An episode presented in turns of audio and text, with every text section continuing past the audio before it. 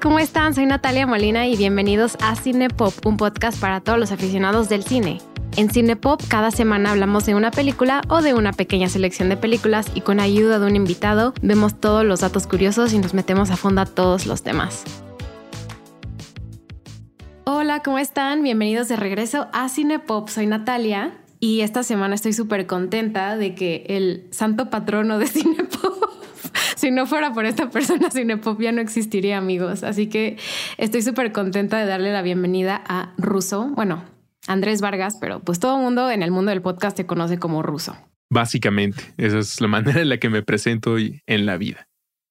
Y siento que estas semanas has estado en rondas de, de, sonoro. Creo que estuviste en el podcast de Mezclas Abruptas con Susana Medina la semana pasada y ahora te tocó acá en Cinepop. Sí, todavía no aparezco este en Respira y Medita, eh, en otra de las clasificaciones de, pero tú y yo ya hemos estado en el viaje juntos. Eh, la gente nos recordará por ir a platicar con Alexis de Anda de películas. Bueno, específicamente en esa ocasión de todo en todas partes al mismo tiempo. Y anteriormente en el podcast de los Beatles, que ya lo grabamos hace como un año y un año y cacho, o sea, ya, ya pasó un rato desde que te había invitado al espacio de Cinepop. Eh, así que muchas gracias por estar aquí. De hecho, tú, o sea, la, a ti se te ocurrió como esta idea, nació de algo que tú me compartiste. Y, y pues nada, estoy súper feliz de que estés aquí de regreso y ya sabes que gracias a ti existe este podcast eh, actualmente, así que muchas gracias por todo. Qué bueno que siga existiendo este podcast. Gracias a ti por hacerlo y por invitarme. Y qué bonito volver a platicar de cine. Eh, tú y yo platicamos de cine todo el tiempo, trabajando juntos, ahora que trabajamos en diferentes empresas, pero es una cosa que nunca ha parado desde que nos conocemos. Y ahora hay un tercero en el cuarto que es un robot. Es el ChatGPT. Es el elephant in the room. Es el elefante. El elefante eléctrico en el cuarto. Como en algún momento iba a terminar hablando de las mismas nerdeces con un robot. Y aquí está presente. Y te mostré una cosa hilarante por el prompt, no, no porque yo lo haya metido, sino lo que quiero señalar aquí es, depende qué le pidas. En este momento no sé tú cómo lo aprecies, pero para mí el chat GPT se siente más como una mesa de ping pong donde estás rebotando tú la pelota que alguien más que te está ayudando a jugar mejor. Es decir, depende de cómo le pegues y revises cómo golpee la pared, el cómo vas a reaccionar a tu siguiente movimiento. Entonces, estás tú contra ti mismo y es algo bello y hasta, espero, cierta medida funcional y divertido. Eh, le empecé a preguntar cosas como cómo se ve una película de la Paw Patrol dirigida por Alejandro González Iñárritu y me contestó con esta película de Amores Perros al Rescate, muy divertida no sé si el robot sabe lo que es divertido, igual que un reloj no puede describir lo que es el tiempo, solamente registrarlo o hacer lo que le hemos comandado, pero ¿por qué no exprimirle el sentido del humor y las posibilidades del multiverso cinematográfico? Además, eh, digo, lo mío nació por yo andar pendejando el chat GPT, pero tu propuesta me parece como algo muy responsable que en cualquier oficina de grandes productoras deberían hacer nada más para ver qué sale y qué propone. Esta dinámica, supongo la vas a explicar ahora, eh, es una cosa que vale la pena hacer siendo el director de Paramount o siendo alguien que quiere eh, estar en sus pininos de producir. Antes de explicar la dinámica, me gustaría preguntarte, ¿crees que el mundo creativo debe tener un poco de miedo? Al OpenAI, al ChatGPT? ¿Crees que escritores, personas que viven de la creatividad, deben tenerle miedo a esta nueva faceta de la tecnología? Definitivamente sí hay por qué temer si perteneces a una industria que ha denigrado la palabra creatividad a lo que agencias engañosas hacen en muchos países en el mundo. Y le llaman creativo eh, al puesto, a la forma de trabajo, pero en realidad si es que has pasado por ahí y espero si estás ahí no sea una condena que dure mucho más, no estás creando en la medida en la que estás haciendo un ejercicio por transformar la realidad a partir de los cuentos que sabemos, encontrar los breves espacios en los que puedes ser innovador, original, sino que más bien estás dedicándote a sobreponer y sobrebuscar ideas que ya han sido expresadas para ponerlas en compre este jabón al 40% de descuento porque se lo dice papaluchón. Papaluchón, igual que mamalucha, igual que Julio Regalado, son solamente cosas que ya existen y estamos en una alberca de creatividad, de explorativa, en donde no estás transformando nada, solamente estás explorando el gran terreno, ¿no? La, música. Existen siete notas y probablemente, bueno, no, muchísima teoría más que las siete notas, pero por resumirlo en algo ridículo, en estas siete notas exploramos todo lo posible para tratar de entregar nuevas cosas, eh, nueva creatividad. Ese dice Marcus Dusantoy, un eh, matemático experto en la creatividad, es como el 97.7% de la creatividad humana. Y el resto, hay otras dos, pero una de ellas es la creatividad transformativa. Si te dedicas a la creatividad transformativa, bueno, no sé si alguien se dedica a la creatividad transformativa y si sí que nos diga qué le dijo su orientador vocacional, pero porque eso es, por ejemplo, Picasso haciendo que no todos los elementos del rostro estén en el mismo plano. No es algo que se pueda programar en un robot porque Picasso abrazó no un código e instrucción, un algoritmo, sino más bien estuvo dispuesto a fracasar y a cometer, entre comillas, errores para obtener algo más y entonces transformó. Entonces no es algo a lo que te puedas preparar, entonces no es una vocación, es como una práctica de meditación, kung fu, lo que sea que te haga estar en la zona, en el zen, al punto en el que eres el gran afortunado por el contexto en el que vives, el trabajo en el que estás, la gente que te rodea, que dice, aquí hay una pieza y se llama cubismo o alguien termina llamándole cubismo. Ese fragmento no se puede, por lo que he leído, entiendo y ahora he estado intentando con el chat GPT, es una colina que no puede seguir una máquina. Por lo tanto, estás a salvo. Por lo tanto, te deseo que si eres creativo, te dedicas a la creación, estés siempre enfocado más en ese 3.3% o por ahí y no por toda esa otra falsa creatividad que actualmente existe. Ahí vale la pena estar nervioso porque definitivamente vas a desaparecer. Le vas a poder decir más fácil a un robot, dame un buen copy para esta película, aquí está el guion y te va a dar 100 en 5 segundos. A ver, haz la película. ¿Sabes a, qué me recuerda un poco? ¿Recuerdas en el quinto elemento este personaje Lilu, que es como el ser, el ser perfecto, que puede leer todo en un instante? Agarra la información, pero hace un criterio a través de la información, no, no, o sea, se le va ocurriendo conforme va aprendiendo.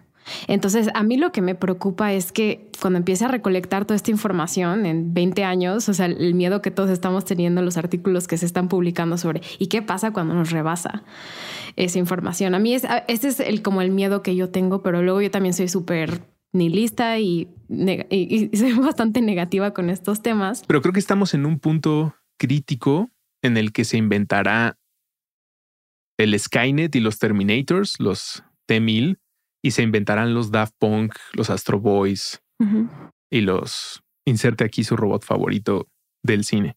Entonces, ponte a trabajar, entiende cómo utilizar el robot y ayúdanos a que exista Astro Boy, Daft Punk y Wally en vez de que exista la T-1000 Terminator y ese robot que nos recomienda la cosa que vimos una vez y ahora no nos la deja de exponer en nuestros timelines. Ojalá próximamente ChatGPT se vuelva una herramienta para el cine donde tengas como el clipcito, tengas una cámara de cine y te esté diciendo como los tips que tienes que tener constantemente cuando estás escribiendo un guion, cuando estás dirigiendo, cuando estás editando, cuando estás lanzando títulos, que es algo que estoy aprendiendo eh, actualmente. Pero bueno, pasemos, pasemos a esta parte divertida. Eh, escribimos tres preguntas eh, para que nos responda ChatGPT y queremos ver con esas preguntas, eh, pues qué nos arroja y, qué podemos deducir de esas preguntas como ChatGPT tiene razón, no tiene razón, se asimila lo que puede ser en lo que de verdad creemos que un director puede tomar, o sea, las decisiones que puede tomar ese director. Entonces, pues, ¿te parece si empezamos con la primera pregunta que escribimos? Se las voy a leer. Eh, vamos a hablar de dos directores diferentes. Vamos a poner cada uno un director Tú pones el que tú quieres, Ruso, no sé cuál vaya a ser, yo pongo otro y podemos ver qué nos arroja. La pregunta es, si el director, en este caso ahorita ponemos los ejemplos, escribiera y dirigiera una película sobre la pandemia de COVID-19, ¿quién sería el elegido? O sea, ¿quién sería el cast para el, el papel principal? ¿Quién compondría la música y cuál sería el tema principal? Entonces voy a poner la pregunta en el chat GPT y con esto, o sea, vamos a ser muy casuales. No es como un, un episodio donde tengamos como una estructura o un, una escaleta muy específica. Entonces vamos a ser como muy casuales en lo que, en lo que, en lo que platiquemos. Entonces yo, sin decir, sin que tú sepas algo, yo decidí que para este particular ejemplo voy a poner a Martin Scorsese. Ok creo que es un eh, sería sería está divertido a ver qué arroja. Natalia está tecleando esto en este momento. El robot está pensándolo y en lo que a un grupo de personas le tomaría probablemente una semana o días, el robot le ha tomado seis, siete segundos. Cinco segundos. Sí, cinco segundos está escribiendo. No, no lo voy a leer todavía. Eh, ChatGPT siempre va a decir que somos un sistema, eh, no tenemos la certeza, somos un, modelo de lenguaje, entonces siempre te pone como, te plantea eso, ¿no? Es muy como propio. no puedes confiar. Es muy propio. Siempre te dice, como modelo de lenguaje no tengo la capacidad de predecir con certeza, y bla, bla, bla, bla. Y eso, te, eso se lo saltan, porque si es como que, ok, ajá, ok, ChatGPT. Entonces, a mí me está diciendo que puede ser varios factores, ¿no? Pero que eh, podría trabajar con actores con los que ha colaborado previamente, como Robert De Niro o Leonardo DiCaprio. ¿Qué es lo que decíamos antes? Agarra desde lo que ha leído del IMDb y plantea cuáles pueden ser esos, esos actores. ¿Qué opinas tú de la elección de una película pandémica con Robert De Niro y Leonardo DiCaprio o Robert De Niro y Leonardo DiCaprio?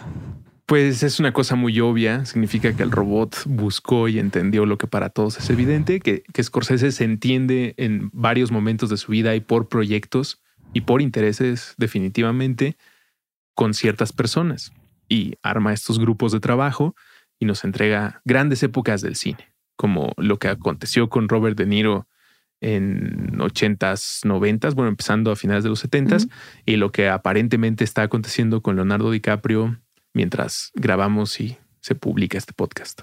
Sí, Killers of the Flower Moon, ¿no? Sale, sale este año. Entonces, pues esta es una, es una respuesta atinada. Eh, justo se me ocurrió Martin Scorsese porque ayer o antier también salió que está grabando un comercial con Timothy Chalamet. Entonces, quizás nos está indicando que mm, Timothy Chalamet puede ser también el, el chosen one de Scorsese. Sí, sí puede ser. DiCaprio. Sí puede pasar. Eh, de la música me, me arroja tres compositores muy famosos que son Howard Shore, Philip Glass y Bernard Herrmann. A mí particularmente me encanta Philip Glass, se hace un, un, compositor increíble, pero tú sabes más de música. ¿Tú qué opinas de esta elección de película pandémica? Tenemos a Leonardo DiCaprio, a Robert De Niro de papel secundario y música de Philip Glass.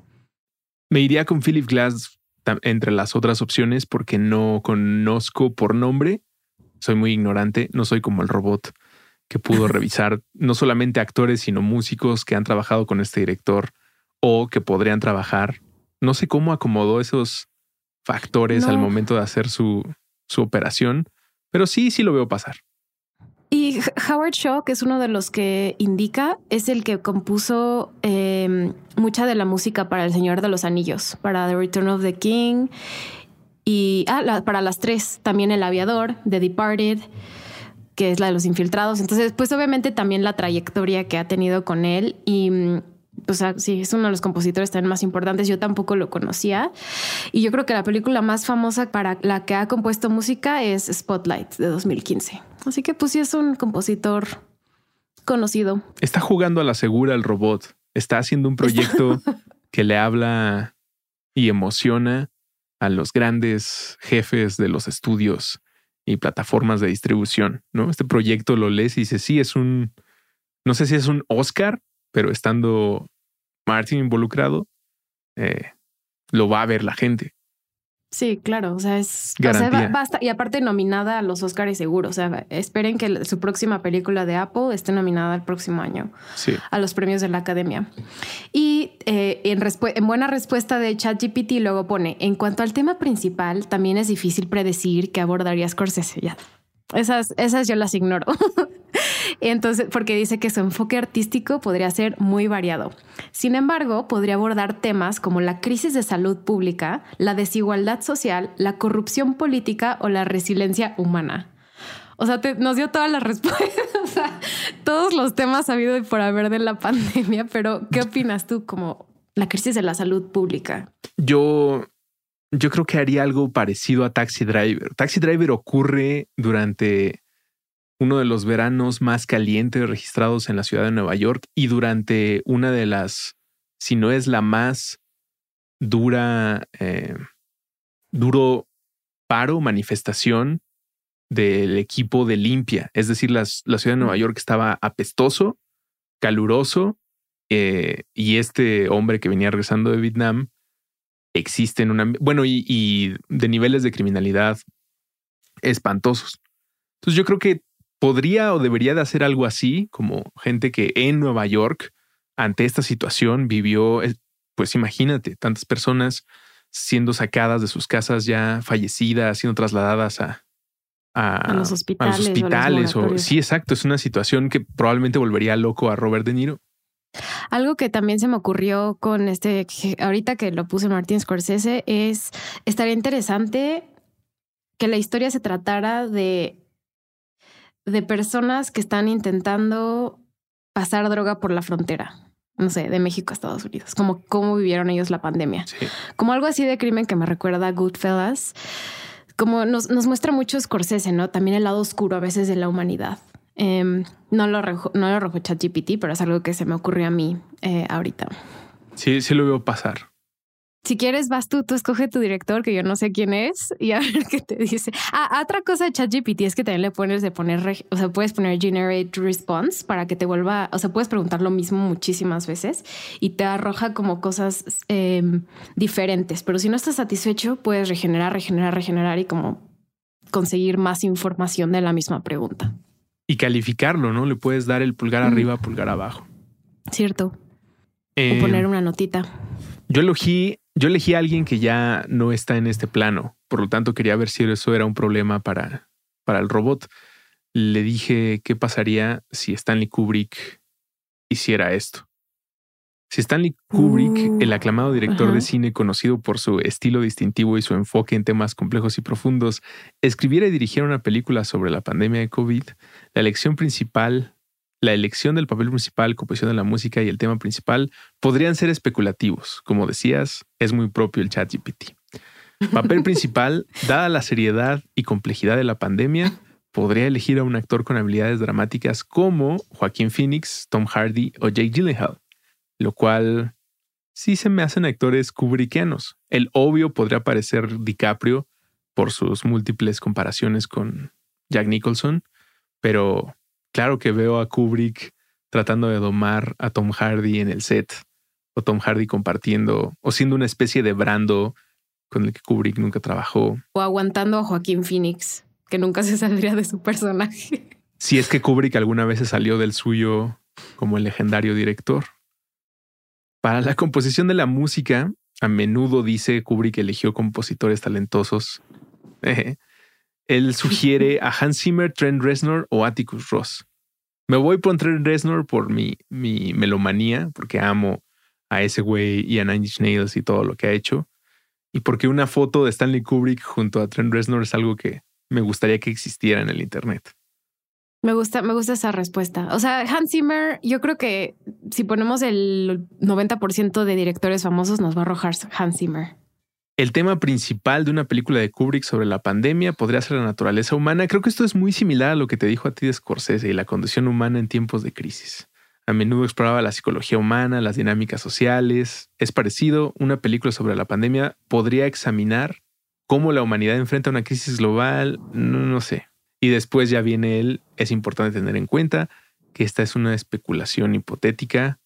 No me convence del todo. Por favor, dime, Natalia Humana, ¿qué, se te ocurre que Kubrick pudo, en dónde pudo haber puesto las cámaras y su guion en esta situación? Yo creo que lo hubiera hecho en lo aislados que nos sentimos. Se hubiera enfocado en ese esta tortura personal, o sea, yo creo que todos pasamos por un momento extremadamente difícil en el, aislados en nuestras casas y se hubiera enfocado en eso. O sea, eh, ahorita se me ocurre que, por ejemplo, un William Defoe, que también acaba de sacar una, una película donde él está encerrado en su casa en la pandemia, eh, ese, tema me, hubiera, me hubiera interesado, ¿no? ¿Qué, ¿Qué hacemos con nuestros propios pensamientos en un encierro que no podemos controlar? ¿Tú qué hubieras pensado con Kubrick? Me cuesta trabajo pensar en la trama, pero pondría las cámaras en un hospital. No recuerdo una película de Kubrick. Bueno, no, no, no recuerdo una película de Kubrick que tenga un hospital como uno de los escenarios o personajes como lo es el cuartel, por ejemplo, en Full Metal Jacket. Entonces me gustaría haber visto a Kubrick retratar la operación de un hospital ante esta situación como para su generación, bueno, todos los, los directores que en los 70s y 80s exploraron la guerra por Vietnam, ver cómo Kubrick hubiera puesto su, su asimilación de este evento tan rápido, tan, violento, tan agresivo en tantos niveles y además en la línea de batalla que era un hospital, eh, no sé si en Nueva York, tal vez lo llevaría, no sé, Kubrick en China, tampoco retrató nunca China. Eso hubiera estado genial, ¿te imaginas? Con Tom Hardy siendo un, en China. un gringo que se quedó allá al principio de la pandemia. Y los chinos, o sea, ahorita justo estoy leyendo un libro, perdón, un poco saliendo del tema, eh, estoy leyendo un libro sobre la influencia china en Hollywood.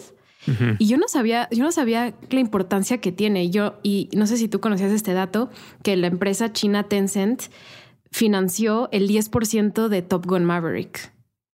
Sí. Tienen muchísima influencia. Está muy cañón. Estoy aprendiendo muchas cosas. Me enteré de ese dato por South Park.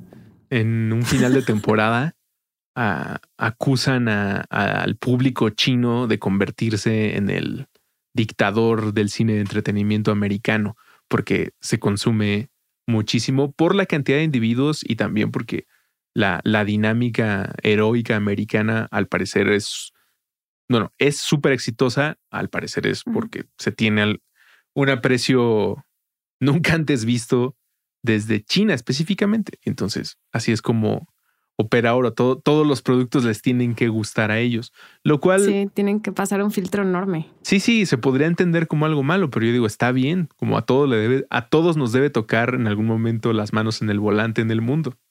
Primero fueron ustedes en California, luego fueron ustedes en universidad, en cine universidad, ahora son las personas de Asia. Luego le tocará a los australianos.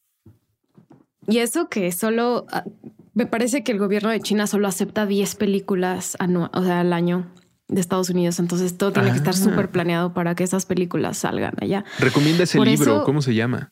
Se llama Red Carpet, Hollywood, China and the Global Battle for Cultural Supremacy. Qué buen título. Está, está muy bueno. Tiene datos muy interesantes. Si les gusta el cine eh, y les gusta la industria, les va a gustar, les va a gustar ese libro. Gracias. Eh, Ok, pues pasemos a la siguiente pregunta. La siguiente pregunta la, hicimos con, con ya las ganas que tenemos de que sea el verano y que haya películas taquilleras, eh, que es la película de Barbie. Ya sabemos que va a salir en julio. Entonces se nos ocurrió una, una pregunta de, de Barbie. ¿Quieres ponerla a tu ruso y empezar tuvo esta ocasión. Eh, la pregunta es igual, ¿eh? Si em, un director, no sabemos cuál, el que Russo está escribiendo en el chat GPT que le va a arrojar en cinco segundos, si este director hiciera una película sobre Barbie, ¿quién sería la actriz principal? ¿Quién escribiría el guion?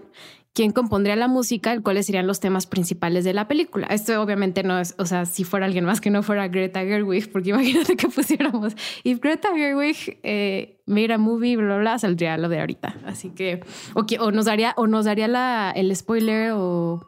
Un vaticinio. de la película. una apuesta que puede ser efectiva o no. Doy lectura a lo que dice el robot. Si Gaspar Noé dirigiera una película sobre Barbie, un icónico juguete y símbolo de la cultura popular, las selecciones de casting, guion, música y temas podrían ser interesantes y únicas.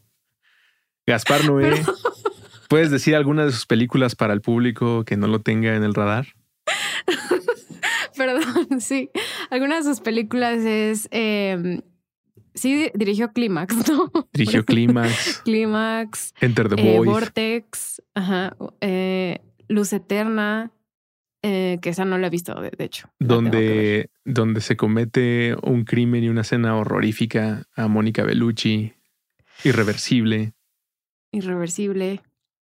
Bueno, pues. Sí, tiene, es uno de los directores. Yo creo que, bueno, no sé si estoy hablando por ti, pero siento que es uno de tus directores favoritos porque ya me los habías mencionado antes. Sí, no lo pongo en el mismo mapa que la palabra director, porque siento que cualquier persona que está encabezando un equipo o siendo parte de un equipo para entregar una pieza de entretenimiento, principalmente lo que quiere es compartir a través del arte. Y güeyes como Noé en realidad te quieren empujar pesadillas y, y sentimientos, pero empujar como estás aquí en la sala, no te voy a exponer, te voy a aventar cosas, te voy a golpear en la cara, voy a hacerte sentir cosas en el estómago muy extrañas. Dice, dado el estilo disruptivo y atrevido de Gaspar Noé, es posible que optara por una actriz con experiencia en interpretaciones intensas y controvertidas. Tal vez una actriz como Charlotte Gainsbourg, conocida por su trabajo en películas de corte provocativo y art house. O, y aquí voy a tronar, ¿Cómo se llama Lady Bird? La Sorsha.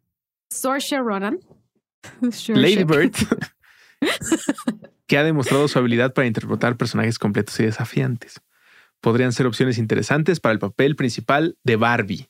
Eh, entonces, Gaspar Noé agarra a Sorsha Ronan, Lady Bird, para ser, considerando la reputación de Noé por su estilo de narración no lineal y su enfoque experimental, es posible que él mismo escribiera el guion de la película sobre Barbie, abordando temas controversiales oscuros, subvirtiendo la percepción tradicional de Barbie como un juguete infantil y explorando temas como la identidad, la feminidad, la imagen corporal y los estereotipos de género de una manera provocativa y desafiante. Como muy ambiguo.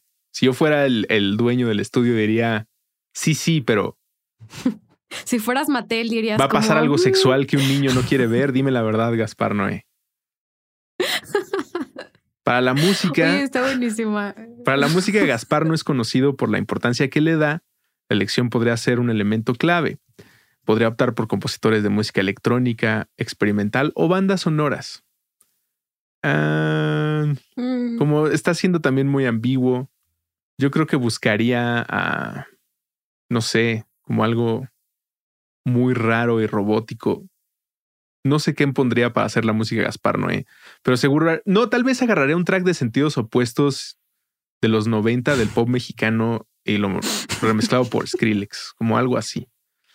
Los temas principales, dado su estilo, es probable que la película de Barbie dirigida por Noé aborde temas controvertidos y desafiantes alejándose de la imagen convencional de la muñeca, sexualidad, objetificación, identidad de género, superficialidad, estereotipos de belleza, la dualidad entre imagen pública y la realidad, crítica social sobre la cultura del consumismo y la apariencia. Mira, yo creo que el chat GPT lo hice a propósito, no quiere hablar de sexo. Porque Gaspar no. o sea, yo elegí. Sí, sí, sí. Yo, yo, elegí a Gaspar Noé porque entre los traumas que eh, elige empujarte en la cara está el sexo. Y ChatGPT decidió solamente utilizar, o sea, si, si yo fuera un, deja tú el dueño de un estudio, si fuera un maestro de español, te diría, estás repitiendo la palabra extrovertido y disruptor en cada párrafo. No me estás diciendo nada más sobre una película de Gaspar Noé, lo cual quiero que sirva de pretexto para hablar sobre la moralidad en ChatGPT, como no se atreve a decir ciertos temas porque como lenguaje de inteligencia artificial en desarrollo, ha sido programado para evitar ciertas conversaciones. Punto para Gaspar Noé, los humanos y la creatividad. No, la, no el mostrar abuso por mostrar abuso, sino el ser un gran maestre y utilizar la sangre como Tarantino o las lágrimas como Greta Gerwig. Un dato curioso que acabo de investigar justo en este momento es que uno de los compositores que ha trabajado con Gaspar Noé es Tomás Van... Nunca sé cómo pronunciar su nombre. Tomás Van Galter. Entonces podríamos también utilizarlo como compositor para Barbie, ya que estás hablando de los robots. sí, sí, sí. Me, me, cae muy bien. Gaspar no es francés, más. Sí. Ah, pues ahí está. O es argentino, ¿no? O argentino-francés. Es argentino-francés. Saludos a las personas que nos escuchan en Argentina. Había puesto originalmente de Quentin Tarantino, como, esta, como para esta pregunta, pero sí, no, estoy, bueno, ¿qué opinas? Estoy entre Quentin Tarantino o David Cronenberg. No, Tarantino, sí, Tarantino, venga. Tarantino. Es la misma pregunta que acaba de decir Russo y dice que las, las candidatas para ser Barbie sería Margot Robbie, que es como. Ah, ya, órale. tenemos a Margot. Ajá, o sea, es como, ok, gracias. Seguro porque trabajaron juntos, ¿no? En, Sí. en Once Upon a Time in Hollywood. Otro es Uma Thurman. Y la, la candidata que me arrojó, que me dio mucha curiosidad, es Zoe Deutsch. ¿La ubicas? Es la, es la hija de Leah Thompson. Es una chavita que, bueno, no chavita, yo creo que ya tiene mi edad.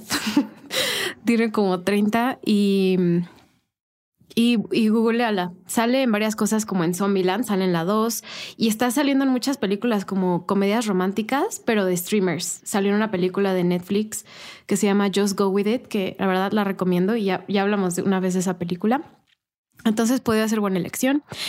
Eh, a ver, qué, a ver qué más nos dice ChatGPT. En cuanto al guion, Tarantino es conocido por escribir y dirigir sus propias películas, eh, por lo que es probable que él mismo escriba el guion de la película de Barbie, ¿no? Lo cual hace sentido.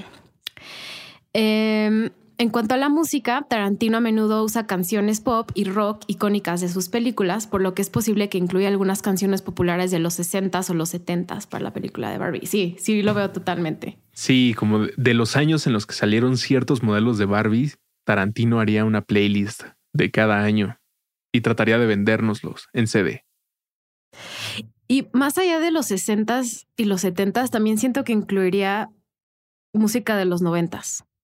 Siento que sería de las de una de las primeras ocasiones donde se regresa un poco al futuro cercano. O sea, en Pulp Fiction más o menos lo hace con muchos aspectos de, de cultura pop que integra en, ahí, pero también en su playlist de Barbie tendría que poner música de los noventas. Sí. Él sí se atrevería a Em. poner Barbie Girl de Aqua. Él sí. Gaspar Noé. Bueno, no, sí, también Gaspar Noé, pero igual remezclado por Tomás Van Galter o Emanuel de Omen Cristo. La- es que da mucha risa Así se llama el otro. La controversia de Barbie Girl. Bueno, no será Aqua, usada. ¿Cómo se llama Aqua? Ah, sí se llama Aqua, se ¿no? llama Aqua, Aqua se llama la artista, ¿no? La de El grupo, el grupo. Era, era, El grupo. era una cosa como, como sentidos opuestos o, o Cabá o u OV7. No sé si una construcción, digo, tienen talento, hacen armonías, tienen sus solos, pero Aqua se sentía así. No sé, todo lo que sé sobre Aqua es Barbie, Barbie Girl. En cuanto a los temas principales de la película, bla, bla, bla, es difícil, es difícil saber. Sin embargo, su tendencia a presentar personajes femeninos fuertes y su amor por los homenajes y referencias a películas y géneros clásicos podría crear una película que sea una mezcla de acción, comedia y nostalgia, que celebre la figura icónica de Barbie y la transforme en un personaje cinematográfico poderoso y emocionante. Ambiguo, ¿no? Súper ambiguo. Yo creo que haría una especie de una mezcla entre Inglourious Bastards y Kill Bill. Y Kill Bill. Ah, como un grupo de Barbies debe adquirir habilidades letales para desafiar a eh, Bratz, porque acaban de llegar al mismo supermercado y Tarantino lo, lo expone como en varios capítulos. Ah, sería Barbie. Sería, yo creo que como está la industria cinematográfica actualmente, habría tres volúmenes. Pero bueno, quién sabe, ahora John Wick tiene cuatro. Barbie Volume 4. Ujú. Capítulo 2, la Barbie sin una pierna. ¿Cómo se te ocurren tantas cosas? Sí podría ser. Ah, muchísima risa. Sí podría ser totalmente. Porque es una de las cosas que, o sea, yo sí jugaba con Barbies cuando era chica y sí le destrozabas la cabeza o le cortabas el cabello o le arrancabas el brazo o la pintabas. Entonces también podría ser como una historia de violencia sobre que la Barbie vive en un mundo como tipo Matrix y hay alguien que la está controlando todo el tiempo por fuera. Como una simulación, Sí, pero es violenta. pero es violenta. Sí, siendo que un poco por ahí va lo que nos propone hasta ahora el tráiler. Eh, la sentí como en el espíritu de la gran aventura Lego, como que hay justo alguien que está manipulando los muñecos en un mundo de fantasía. Entonces, eso no lo ha Ya explorado, veremos. No lo ha explorado Tarantino. No, yo no, sabes que no veo, creo que ya te había contado que no veo los trailers. Entonces he hecho todo en mi Ah. ser, eh, en mi, en mi vida, Twitter, o sea, en todas las redes sociales para no ver el trailer de Barbie. O sea, he tenido que, cuando sale el trailer, tengo que dejar mi celular como un par de horas para que se muera esas tendencias. Lo has o aventado al plano ya agua. dejar Twitter también. Como, Sí, sale el tráiler y avientas, conocerás. avientas el, el iPad o tu teléfono al agua. Eh, se me acaba de ocurrir que Tarantino podría hacer una especie de Natural Born Killers con Kenny Barbie matando en, un, en una locura de asesinatos dentro del cuarto, en los juguetes del cuarto de una niña. Entonces Barbie y Ken cuestionan su existencia como lo hacen Juliette Lewis y Woody Harrelson y van de, de topper en topper matando a los Legos, este, teniendo diálogos icónicos mientras matan a un oso, un osito de peluche, cosas así. Creo que esa, esa es la trama ganadora. Entonces, eh, esperemos que hagan esa peli de Barbie con Quentin Tarantino. Ya saben si... ¿Cómo era lo de Zack Snyder? Sé que Quentin Tarantino es la de Barbie, pero saquen el, el Quentin Cut. Sí, sí, sí, sí, Ok, la siguiente es la siguiente pregunta. Yo escogí a Wes Anderson. por favor. Y escogí el tema de podcasting. Entonces, eh, la pregunta es, si Wes Anderson dirigiera, escribiera una película sobre podcasts o podcasting, ¿quién la protagonizaría? ¿Quién sería el director de fotografía? Que ese es una, ese factor no lo habíamos puesto en, en preguntas anteriores. ¿Quién compondría la música y de qué, de qué se trataría? Entonces, está pensando el chat GPT. Wes And- Anderson, como ya va a sacar una película, también me parecía un director relevante y por eso lo escogí a él para que nos explique ChatGPT cómo sería una película de podcasters con Wes Anderson. Son más adjetivos que revisar que en Scorsese, que en Tarantino, que en Gaspar Noé, que en cual, que en, yo diría tal vez Ari Aster. O sea, la cantidad de elementos pasando a veces por escena o por cuadro es este agotador. Por lo tanto, supongo que le tomará unos minutos más, a menos que quiera jugar a la ambigüedad y decirnos que Ben Stiller va a protagonizarlo. Bueno, no, no es su más frecuente, que Owen Wilson y sus hermanos van a empezar una empresa de podcast. entonces sería. Bill Murray, Owen Wilson, Tilda Swinton, obvio sería Ajá. un papel secundario, Jason, Swart Jason Schwartzman y Adrian Brody. Ah, o sea, Sí, pues sí. necesito algo nuevo, o sea, como un actor nuevo que nos diga ChatGPT quién saldría en la película de Wes Anderson. Damián ver, Alcázar, le voy a Damián Alcázar. regenerar, le voy a dar regenerar respuesta. Ponle, ponle que Dos. incluya este actores mexicanos. Ah, ok, bueno, eso me late. Porque otra vez ya regeneré respuesta y me dice William Defoe y Saoirse Ronan. Sí, no. Pero pues Saoirse Ronan ya salió en dos de sus películas. Le voy a poner, esta respuesta fue mejor o peor, le voy a poner peor y voy a poner la del actor. a ver, no te va a gustar la respuesta. O sea, sí nos gustan los actores, pero no te va a gustar la respuesta. Adivina quiénes son. Nuestros dos actores principales. Diego y Gael. Diego y Gael. Sí, ni siquiera te tuve que decir, o sea, podría elegir a Gael García o Diego Luna, dos actores reconocidos en el mundo del cine internacional. Y le puse actor, actriz, actor o actriz, ¿eh? No me contestó.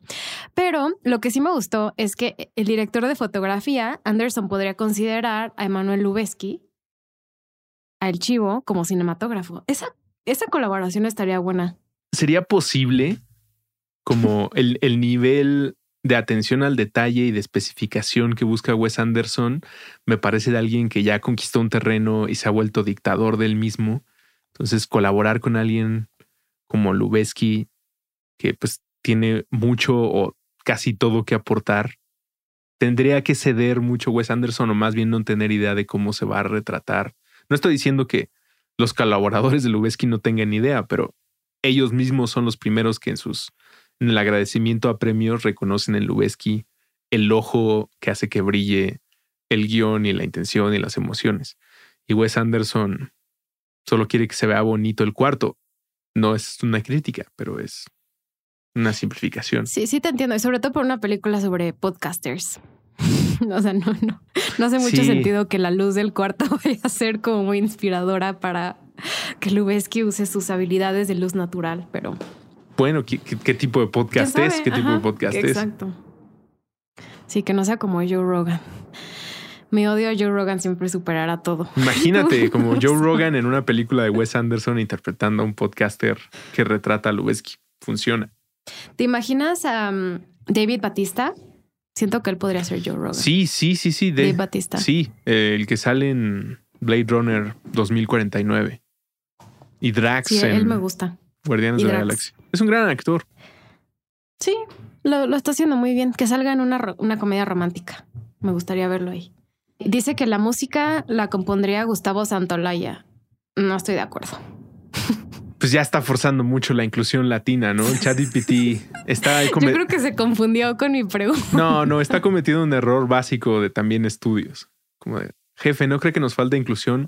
Tiene razón. Traigan a Gustavo Santaolalla.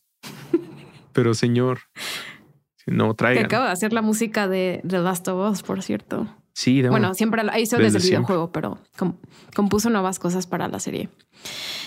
Ok, entonces escucha el- el- la trama. En cuanto a la trama, la película podría seguir a un grupo, perdón, a un grupo de podcasters mexicanos, Sí.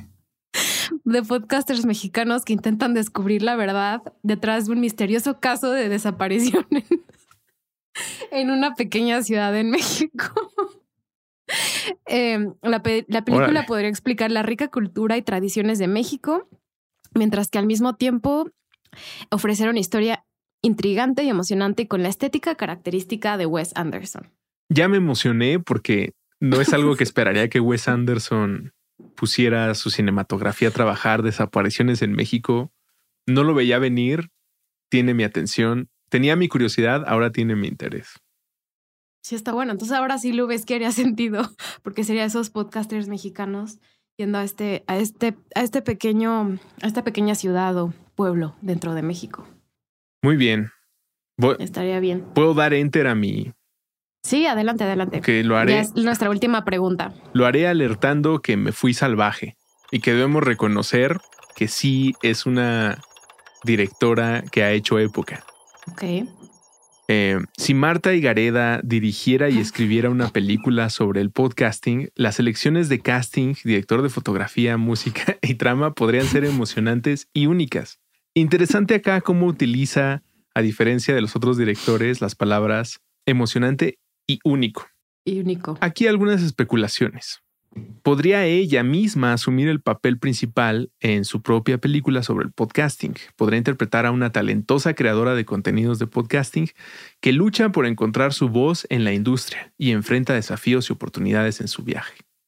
Y Gareda tiene experiencia en la comedia y el drama, por lo que podría abordar el papel de manera convincente y capturar la esencia de un personaje relacionado con el mundo del podcasting. Además, ella tiene un podcast. Director de fotografía, Marta Gareda podría optar por un director que tenga experiencia en la representación visual de la vida moderna y la tecnología. Pero no nos dice quién. Gracias, ChatGPT, por nada. Ay, sí. Ajá, no nos dice quién, solo nos dice las características para que Marta vaya a buscar a alguien. Igual en la composición musical no nos dice quién.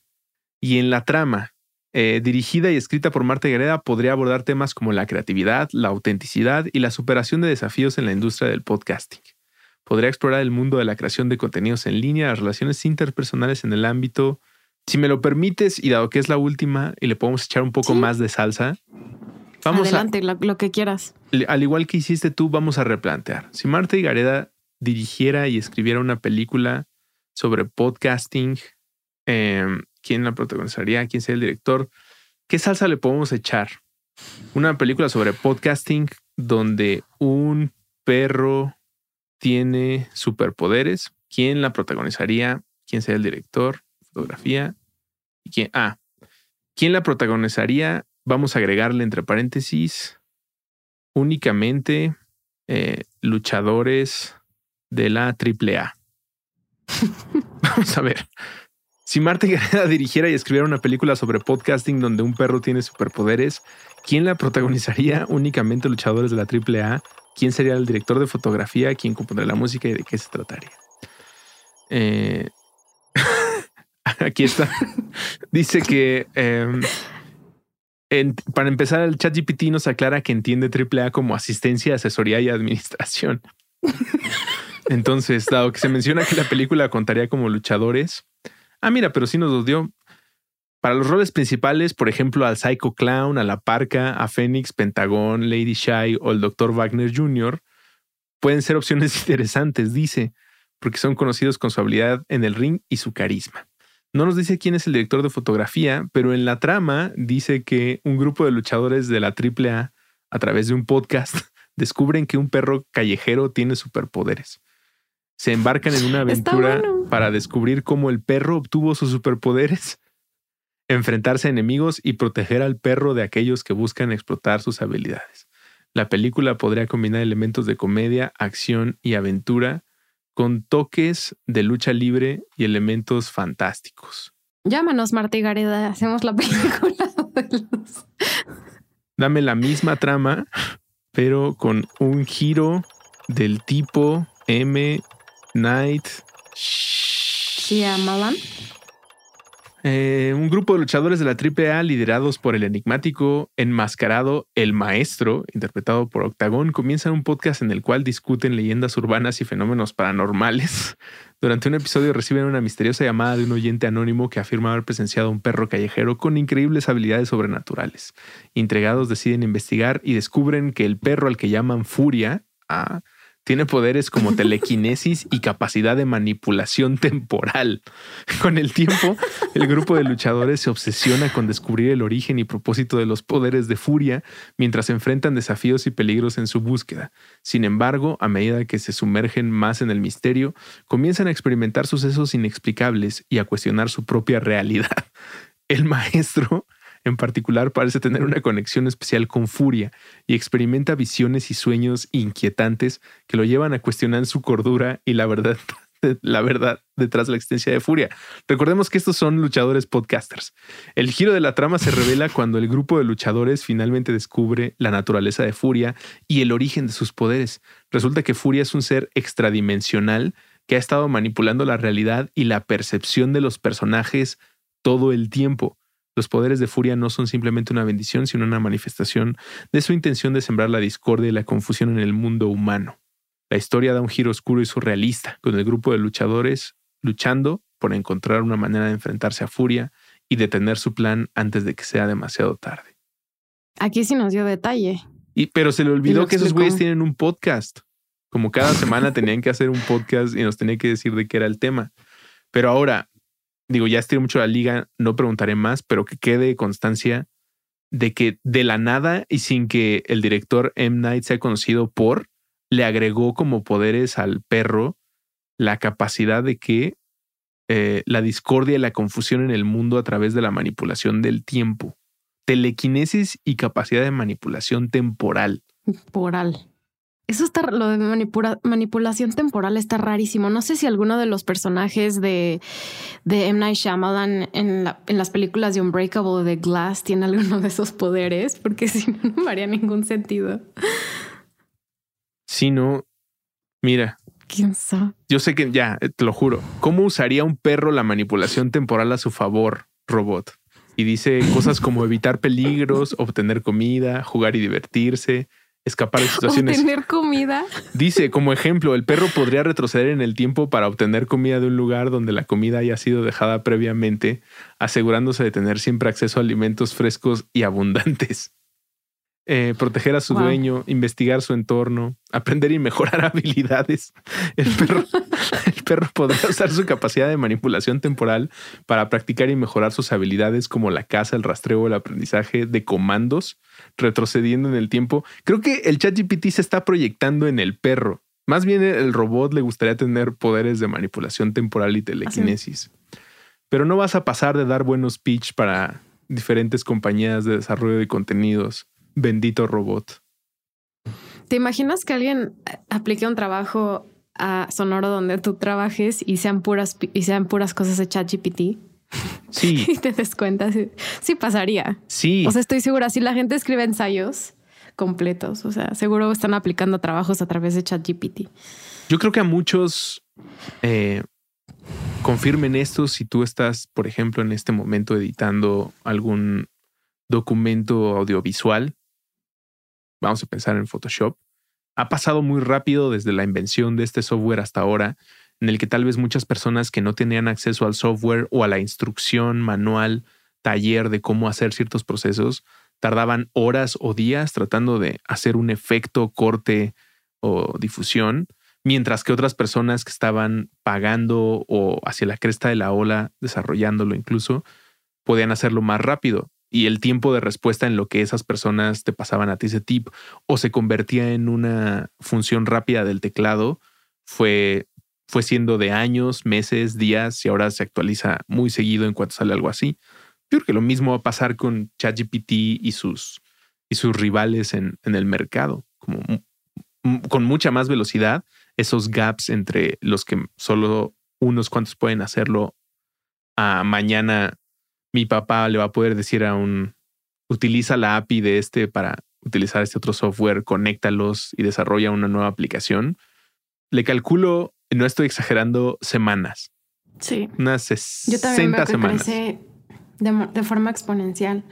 ¿Ya viste el meme de Harry Potter de la, de la, segunda película de la Cámara de los Secretos, donde Harry le está escribiendo cuando le escribe a Tom Riddle en el diario y le pone, Hi Harry, eh, digo, Hi, uh, this is Harry Potter y le contesta el meme, pone como, Hi, I'm ChatGPT. Está bueno el meme y es real. Me encantó eso, porque si Harry le está escribiendo todo el tiempo y así, así me siento escribiéndole a ChatGPT todo el día, todo el día cosas. Oye, Rosa, pues mil gracias por estar aquí. Gracias por invitarme y espero que las personas que hayan escuchado esto y nunca lo hayan utilizado eh, tengan una puerta cómica, entretenida y de buena camaradería para que se acerquen a ella. Eh, y si ya lo has utilizado, que no me consideres un idiota por completo. Solo estoy jugando, estamos haciendo bromas. Eh, es una buena manera de conocer a los robots y a los humanos. Como cuenta un chiste, knock knock y a ver qué te contesta tu vecino o el robot. Eh, y ojalá se repita. Está bueno este experimento y espero que tu podcast, Nat, tu vida cotidiana y también la de tus escuchas se vea favorecida, mejorada, equilibrada, que obtengas cosas positivas a partir de este salto. Y si no, pues nos vemos en el infierno. Pues bueno, mil gracias por jugar conmigo al chat GPT. Estuvo muy divertido, la verdad, me reí muchísimo. Es una gran experiencia de lunes. Está encapsulado esto en un lunes para el futuro, pero imagínate, pasar a ti que nos está escuchando un lunes haciendo esta clase de experimentos tan divertidos y que nos permiten platicar de tantas otras cosas, ha sido increíble. Gracias por invitarme y saludo a todo el auditorio. Y recuerden que ya también se puede escribir respuestas en Spotify, así que díganos lo que opinan en Spotify, pueden poner ahí su respuesta en cada episodio. Entonces, díganos qué opinan, qué opinan del chat GPT y todo, y todo lo, que, lo que conlleva este nuevo sistema. Bueno, no es nuevo, digamos que lleva mucho tiempo en construcción, pero digamos la culminación de mucha tecnología y, em, y pues sí, automatización, inteligencia artificial, machine learning y muchas cosas y díganos qué opinan. Y pues nos vemos hasta la próxima. Muchas gracias a Russo por venir. Gracias a ti. Saludos a todos. Cinepop es una producción de Sonoro. El programa fue producido por Natalia Molina y Mariana Coronel, conducido por Natalia Molina e ingeniero de audio Santiago Sierra.